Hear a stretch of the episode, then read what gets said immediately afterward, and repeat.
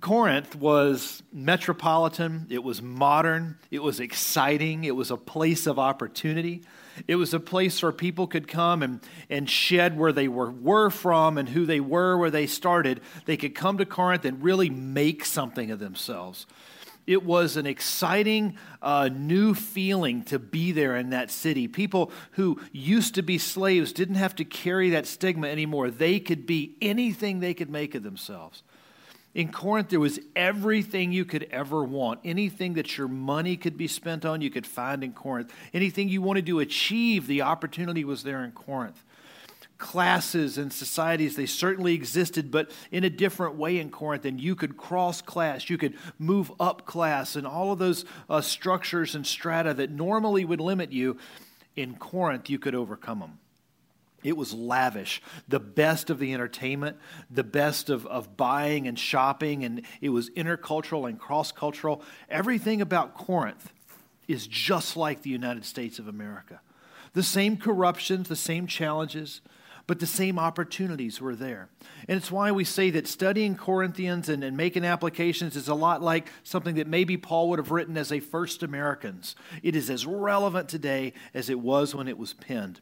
Paul's letter to the Corinthian church is not merely an historic document exposing issues of a developing Christian faith in the city of Corinth. In fact, um, the social implications and the scripture uh, that was delivered to Corinth can be picked up and dropped into the United States of America and be just as relevant, just as germane, just as biting and encouraging today as it was then. So we have a responsibility as we read the words of Scripture to take an unchanging truth and bring it into the United States today and make application because, as we'll say all the way through this, uh, this study in Corinthians, what was is. There's nothing new under the sun. What was is. And what was true for the church there in Corinth, in Corinth, the struggles that they had were the same kind of struggles that you and I have today. And yes, we have electricity and PCs and cars, but take those things away, and really we're just not that different from Corinth because we're all created in the image of God, and there's nothing new under the sun. So what we're in, what we're encountering in Corinthians, we're going to be encountering in the United States, and we want to make application with that uh, understanding. Today, as you were reading in your Bibles, and I hope you brought your physical Bibles with you, we're going to primarily focus today on verse 10, where it says, Now I urge you, brothers and sisters, in the name of our Lord Jesus Christ, that all of you agree in what you say, that there be no divisions among you, and that you be united with the same understanding and the same conviction. We're speaking today primarily about the subject of harmony and harmony among us. But there's two uh, primary themes we're going to try to get to today. The first one is the theme of family unity. That means an agreement, a oneness, a, a togetherness is that, is that term unity. So there's a family unity. And the second, if we have time to get to it today, is uh, looking at the fact that He has called us, His church, His people, His bride, to have a spiritual mission. And that is to put a corrupted culture back in order, to have what we refer to as a redeeming or a restoring effect on the culture in the society where we find ourselves. So let's begin with this subject of family unity. Um, I urge you, brothers and sisters. He begins with this term, brothers and sisters. Do you remember in another one of Paul's letters, he uses this term about Jesus as the firstborn among many brethren? Have you heard that term? That, that it's in Romans. And so what he's saying there is that as the firstborn among many brethren, there will be many, many, many, many other brothers and sisters, children of God, children of Christ. Um, the family, this is a singularity, a unity, a oneness of the church of Jesus. Now, in the Nicene Creed, this is early on in Christendom, here's what had happened. Across the Christian world, from uh, Egypt and, and the huge churches in Egypt and across North Africa and what we refer to as Morocco today, uh, over into Syria and into India and into the Near East and Iran, what we would call Iran today, and the Persian Empire, all the way over to Rome and up into Europe and Gaul, um, the church had expanded dramatically, and there were millions and millions and millions of Christians. And in the, in the midst of all of this diversity, um, this, this unity of being Christians, some diversity had, begin, had begun to form. And people were seeing things and understanding things a little different. And it's not because they were trying to be apostate somehow, it's just that they were taking their culture and their society and they were superimposing some of those values onto the scriptures. And so the teachings of Jesus, the teachings of Paul, the teachings of the, of the other apostles were read within the cultural lenses of that particular society. And you might understand if you've studied it at all. I think most of you went to school at some point, right? Let's hope so. Um, you understand that the, the Persian culture was significantly different than the Egyptian culture, which was, again, pretty different than the European culture which was unique somewhat to the Roman culture. And so these cultures, these societies, were superimposing their values onto the scripture. So as Paul is saying, brothers and sisters, just like at Nicaea, what he's trying to get us to understand is you are one. And there are things that we must all agree upon as the family of God. And those should be the things that define you, that typify you, that give you your sense of identity, and make you stalwart in who you are and what you do. We are a family. Now, how many of you are in a family? Okay, this is an exercise moment, okay? Unless you are a test tube, you know, you you came as a part of a family. Some of us have more uh, healthy and functional families than others. I'm sure that nobody in here has experienced any kind of dysfunction in your family, but you may know somebody who has, right? So, whether dysfunctional or functional, if you're a family, you understand that there's a bond in the family that can't be broken. Even if we disagree, even if we argue, even if we have strife, that there is a bond that is unbreakable. And this is what Paul is trying to say brothers and sisters, we, the family of Jesus Christ, need to be united. He says, in the name of Jesus Christ. That's the uniting factor. Now, there's three things that are going to happen in this uniting factor here. And so, what we're going to see is unity taking three. Um, this family unity really taking on uh, three elements. First of all, I want you to be uh, saying the same things, the way Paul says it is, uh, that you agree in what you say. The second part is there's no divisions among you. And third, that you be united with the same understanding and the same convictions.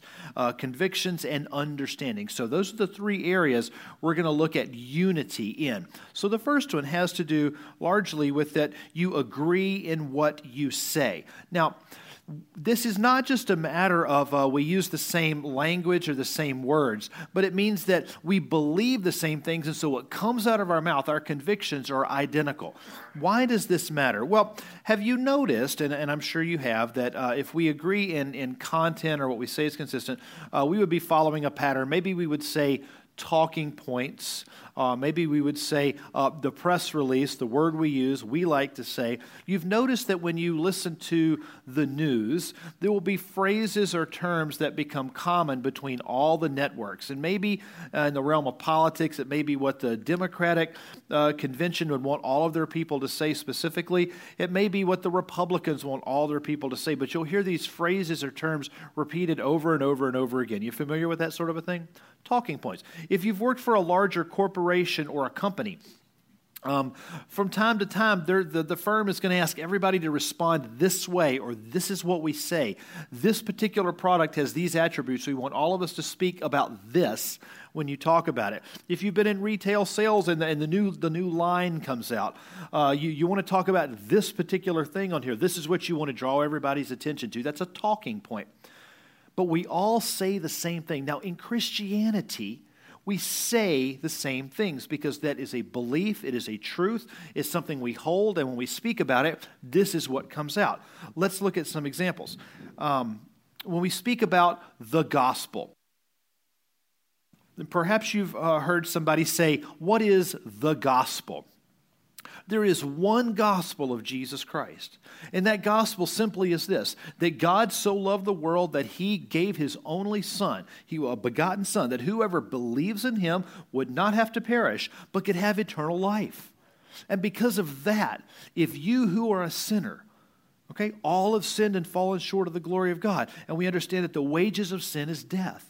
But if we, through Jesus Christ, accept him and believe him and confess with our mouth and believe in our heart that Jesus is Lord, we have the ability to be saved. And by turning our heart and our soul and our love and our life over to Jesus, that God can indwell us, the Holy Spirit comes to dwell within us, and you can be at peace with God.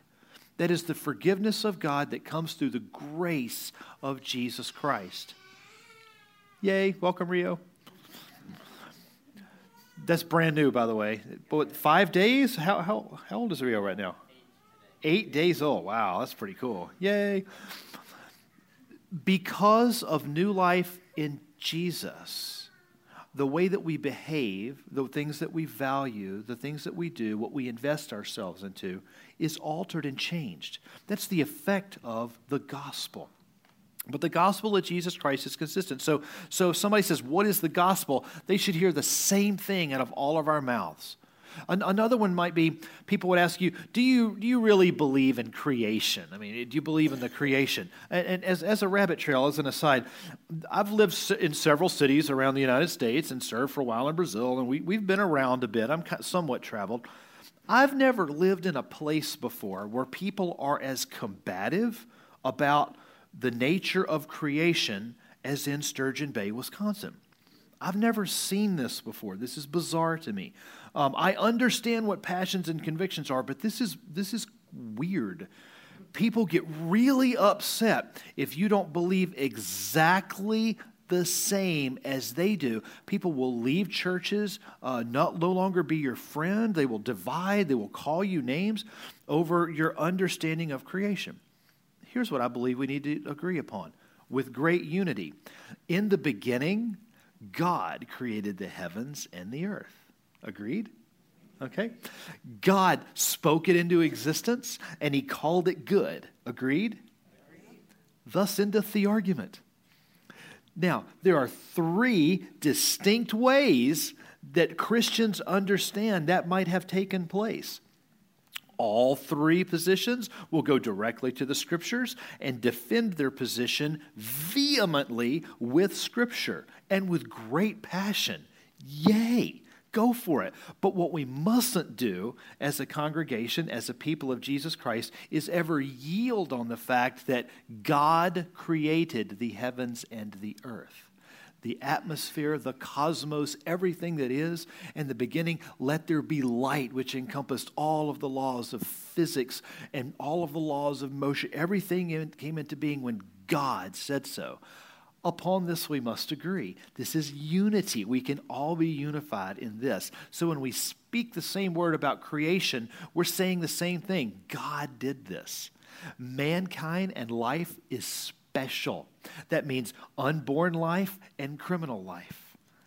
That means people who have wrecked their lives and people who live exemplary lives people who parent different than you do, and people who value different than you do, people who speak different languages and live in different subcultures and cultures than you do, people with different skin colors and shapes of their faces. Life is precious because God created it. And as such, we value life and we love people. That's the word of the Church of Jesus. Brothers and sisters, can we agree? You see, this is where unity is found. But isn't it typical of humanity that we find the areas where we disagree and we subdivide and separate and we take up arms and we take up fists and we fight and we alienate over the sub things that would differentiate us rather than saying in Jesus there is unity, brothers and sisters. Another one might be uh, how come good things happen to bad people or bad things happen to good people? When that question is asked, the Church of Jesus Christ should respond the same way Scripture has for many years, uh, 2,000 to be exact, and that is that, listen, God makes the sun to shine and the rain to fall on the wicked and the righteous alike. You are responsible for your decisions because you have been given freedom to choose who you will serve this day. Will you serve the Lord or will you serve yourself? You see, it's a fallacious understanding to think that every single thing that happens to you at every moment is because God has specifically made that particular thing happen at this point out of some particular motive of the divine. God is sovereign above all. Absolutely, not even a question. But just because you got a bad parking place or a good parking place on Black Friday does not really have to do with the God of the universe orchestrating all of those things unless he's doing those for your good purpose and for the cause of the gospel. Does it all start to make sense? You see, bad things will happen to good people, and good things will happen to bad people. At the core of it is this How are you stewarding the situation to bring glory and honor to God? So that when that wonderful thing happens, you are genuinely grateful and in gratitude, you want to share that, that good fortune of yours with others, your good mood with others, your good windfall with others. And when what seems to be bad things happen, you steward that in such a way that demonstrates your faith in Jesus Christ and your knowledge that God can work all things together for the good of those who love Him and are called according to His purpose. God, thank you for this diagnosis. It is difficult, but I'm going to go through this in such a way that brings you glory and honor and demonstrates to people that my ultimate value is my relationship with you and that my eternity is secure in you.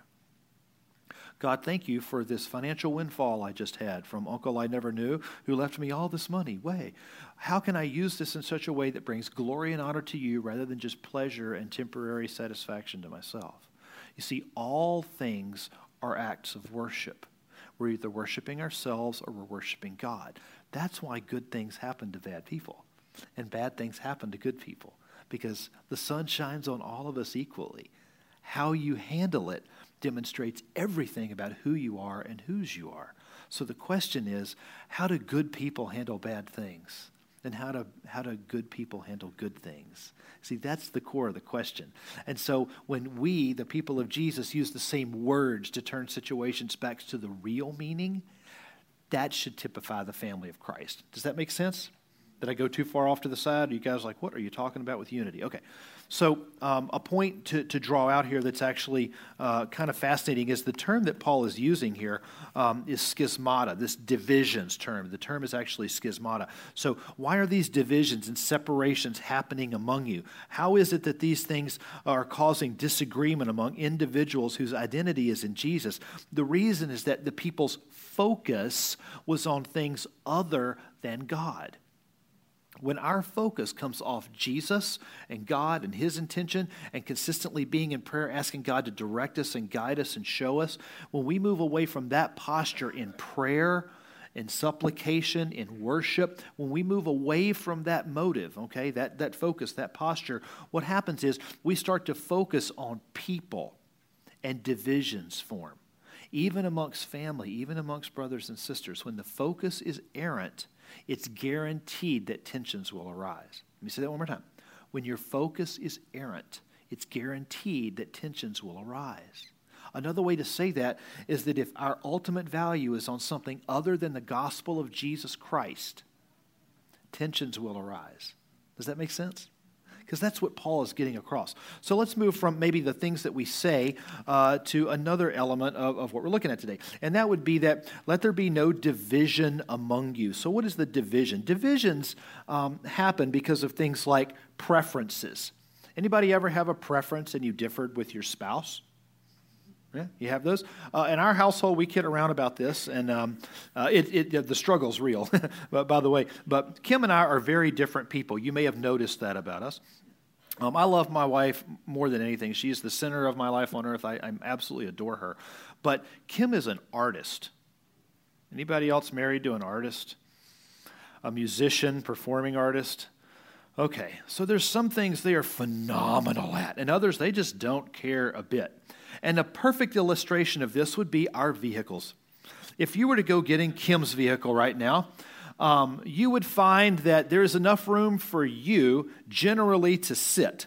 And you could probably find the gear shift and get your hands on the wheel. But the rest is what I refer to as a tornado that's gone through uh, McDonald's and Hardee's and has exploded around the car, along with instruments and music and things that fill the vehicle. Somewhere in there are things I've been looking for for weeks but you will probably never, ever find them.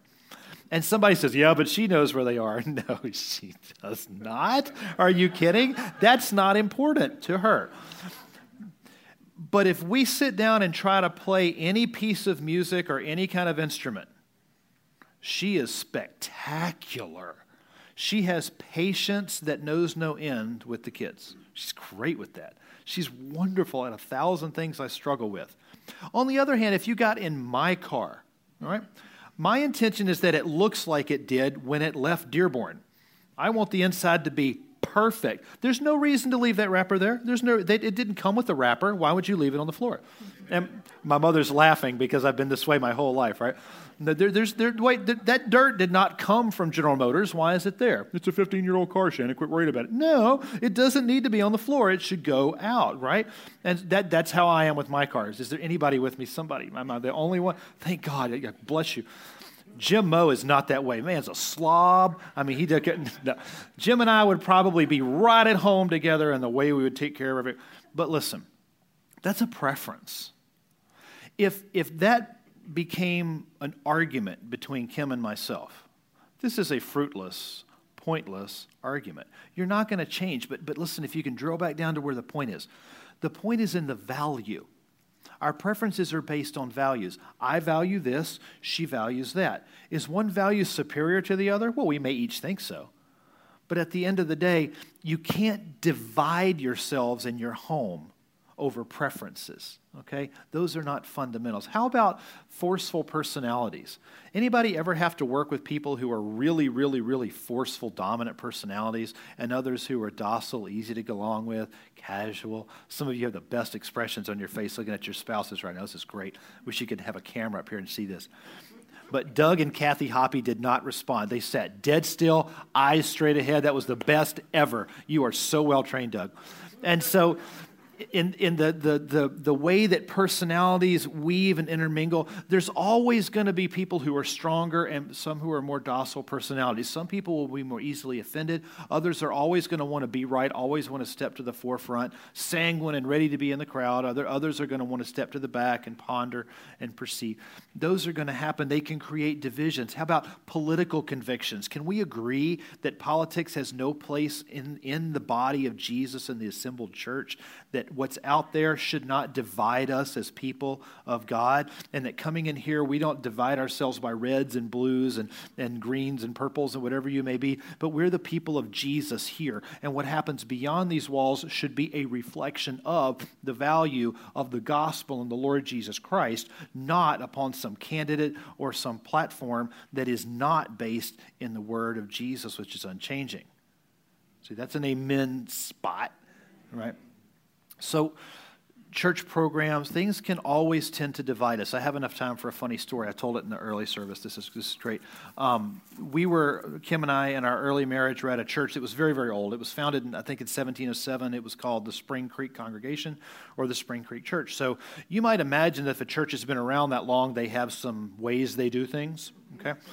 Um, the new sanctuary was built in 1947, 1948, I think, um, and it looked like 1947 in there. Um, and so you, you didn't move anything. I mean, I'm pretty sure that it's in Scripture somewhere that this is the colors that it must be, and this is where the candles will be. And if you even think about wanting to change the chandeliers up two inches so you could see better from the back, uh, you probably will spend eternity in damnation.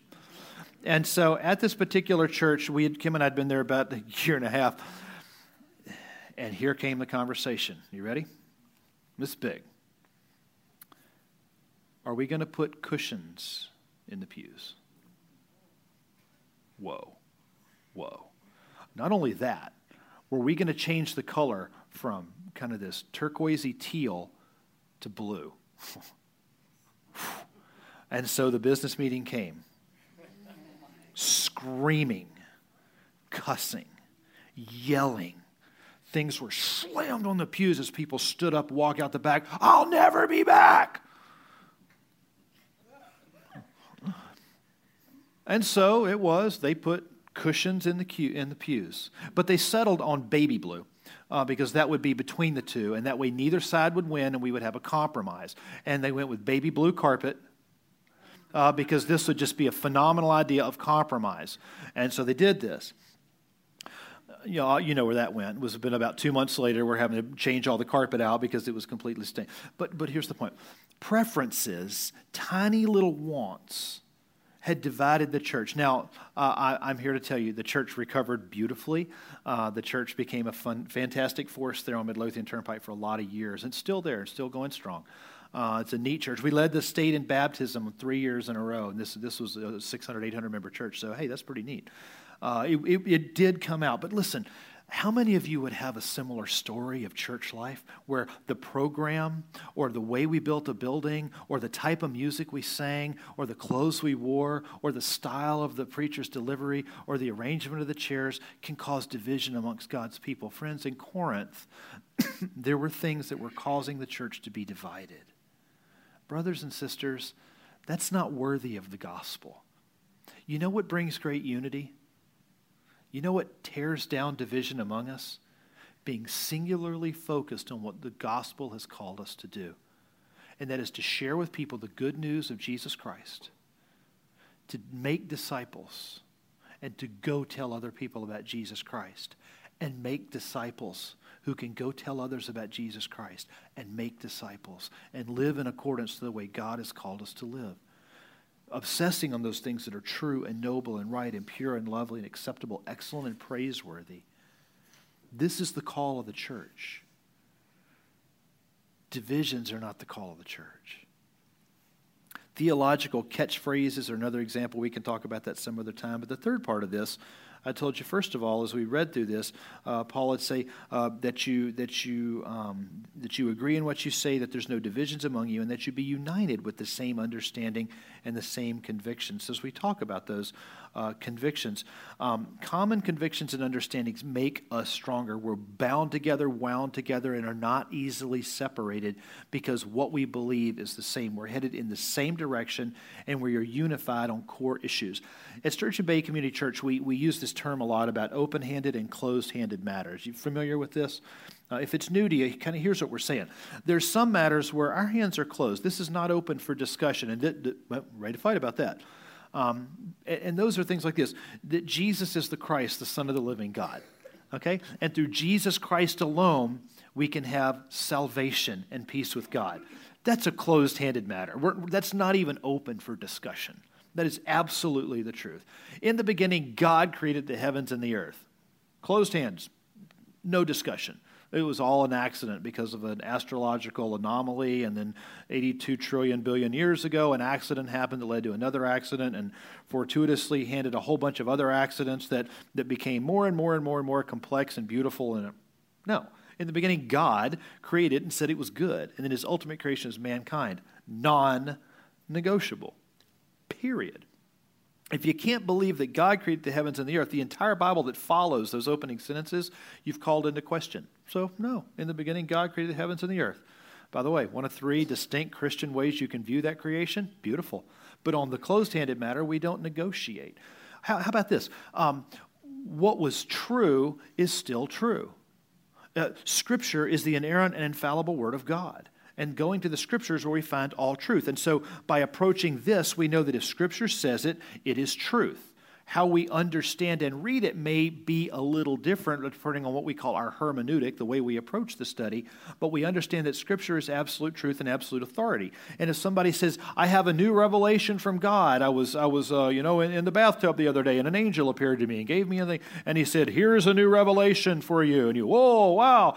And you come to church and say, I have a new revelation from God. Really? And somebody delivers a revelation. It's totally different than what the Scripture teaches.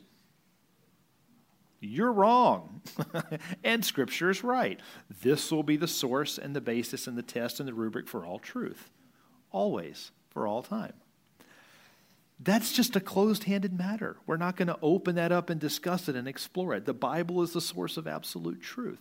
Now, there are dozens and dozens of examples like this we could do. The fundamental point I want you to walk away with is this we must be in agreement on those things which are fundamental and close handed issues. On the areas where, let's say, it's an open hand, what we're saying is we can differ a bit on other things. Uh, and the example kind of of the day that we're playing with, I don't know why I brought it up, it just keeps to go, um, is this issue of creation. There's some who are uh, six literal 24 hour day theorists, and they're absolutely fundamentally fierce about that's the way they approach Scripture there's others. Uh, well, seventh he rested, rested on the seventh, right? Six days of active creation, a day of Sabbath rest. Yes, absolutely. Um, guess who one of those is? there, there's other brothers and sisters among us who are going to believe in a day age theory, and they're saying that the, the, the, language of Genesis is, is more poetic and illustrative than it is literal. And so their hermeneutic or way of reaching it would say that God speaks of, of days as generations or eras or times where God worked and created, and the creative process is spoken of as a day. That's okay. You could, you could make the case for that out of Scripture as well. And as long as we're understanding fundamentally that God created the heavens and the earth, so, as people approach that differently, that can be an open handed issue. Listen, we're not hating one another and dividing ourselves according to that understanding of how you believe that God created the heavens and the earth. We're not going to hate one another over that difference. Agreed? I mean, for heaven's sakes, if there's any one thing I would hope that people would know about Sturgeon Bay Community Church, let's hope that that's one of them. Okay? So, we are stronger when the closed handed issues are things we all agree on and we're headed in the same direction together. I want you to listen to a verse. This comes out of Amos 3 3. The Old Testament prophet Amos uh, says this Can two walk together except they be agreed? Can two walk together except they be agreed? Hey, how long can you walk down a path with somebody if you don't agree on the direction you're going? Can, how long can you work with somebody if there's no agreement between the two of you about what the finished product is supposed to be? How long can you be together in family relationship if your understanding and family value is completely different than somebody else's? It, it, it isn't going to work. It's going to create tension. Here's the beauty of the body of Jesus Christ brothers and sisters. You are one family in Jesus. And there are family values that are consistent to all Jesus followers. Jesus is the Christ, the Son of the living God. No man comes to the Father but by him. Agreed. Your ultimate purpose on earth is to love God and enjoy him completely and to have a transforming effect on the culture and society around you as you love God and love people. Agreed. Agreed. That God called his people to be identified in baptism and to be reminded of the covenant through communion. Agreed that the Bible is the holy and infallible and inerrant Word of God. Agreed. Friends, if, if this is where we start and this is where we end, we can differ on a lot of the smaller things and still be one uh, in Jesus Christ. As Paul is finishing up this passage, uh, really uh, what we're hearing is this word of unity amongst brothers and sisters, unity in what you say, no divisions among you, and united in your understanding of, of the gospel. Um, I'm totally dead up here. I have no idea what just happened with this. So I'm gonna, I'm just gonna, I'm gonna go over here. You can put that back to just the slide that says Corinthians, if you don't mind. At Sturgeon Bay Community Church, one of the things that we discussed last week that we're going to be doing uh, to make sure that we are one in what we say and what we believe and how we function is that we are going to be introducing some new courses in, in our church that you can do. Not a Sunday morning course necessarily, but take it during the week. The first of them we talked about was what we called our 101. Thank you course. And this 101 is a, is, a, is a two to three hour course. And basically, it talks about the DNA of Sturgeon Bay Community Church. It just explains how does leadership work? What's our history? What's the direction of this church? Where do we see ourselves in 20 years? Uh, what are our fundamental understandings theologically? What are our associations? Uh, what are the times we meet? How do I get involved in a life group? And most importantly, how do I become a covenant member? And this course, this 101 course, we're going to encourage everybody to take some time and take it. Even if you did Origins back in the day, this is a great way to get to know and understand the church um, and, and, and to do that. The second thing we're going to be offering is called our Serve or our 201 course. And the 201 course uh, talks about your gifting. Uh, and your place in the life of this church. This will take course over uh, two or three sessions, maybe once a week for a few weeks.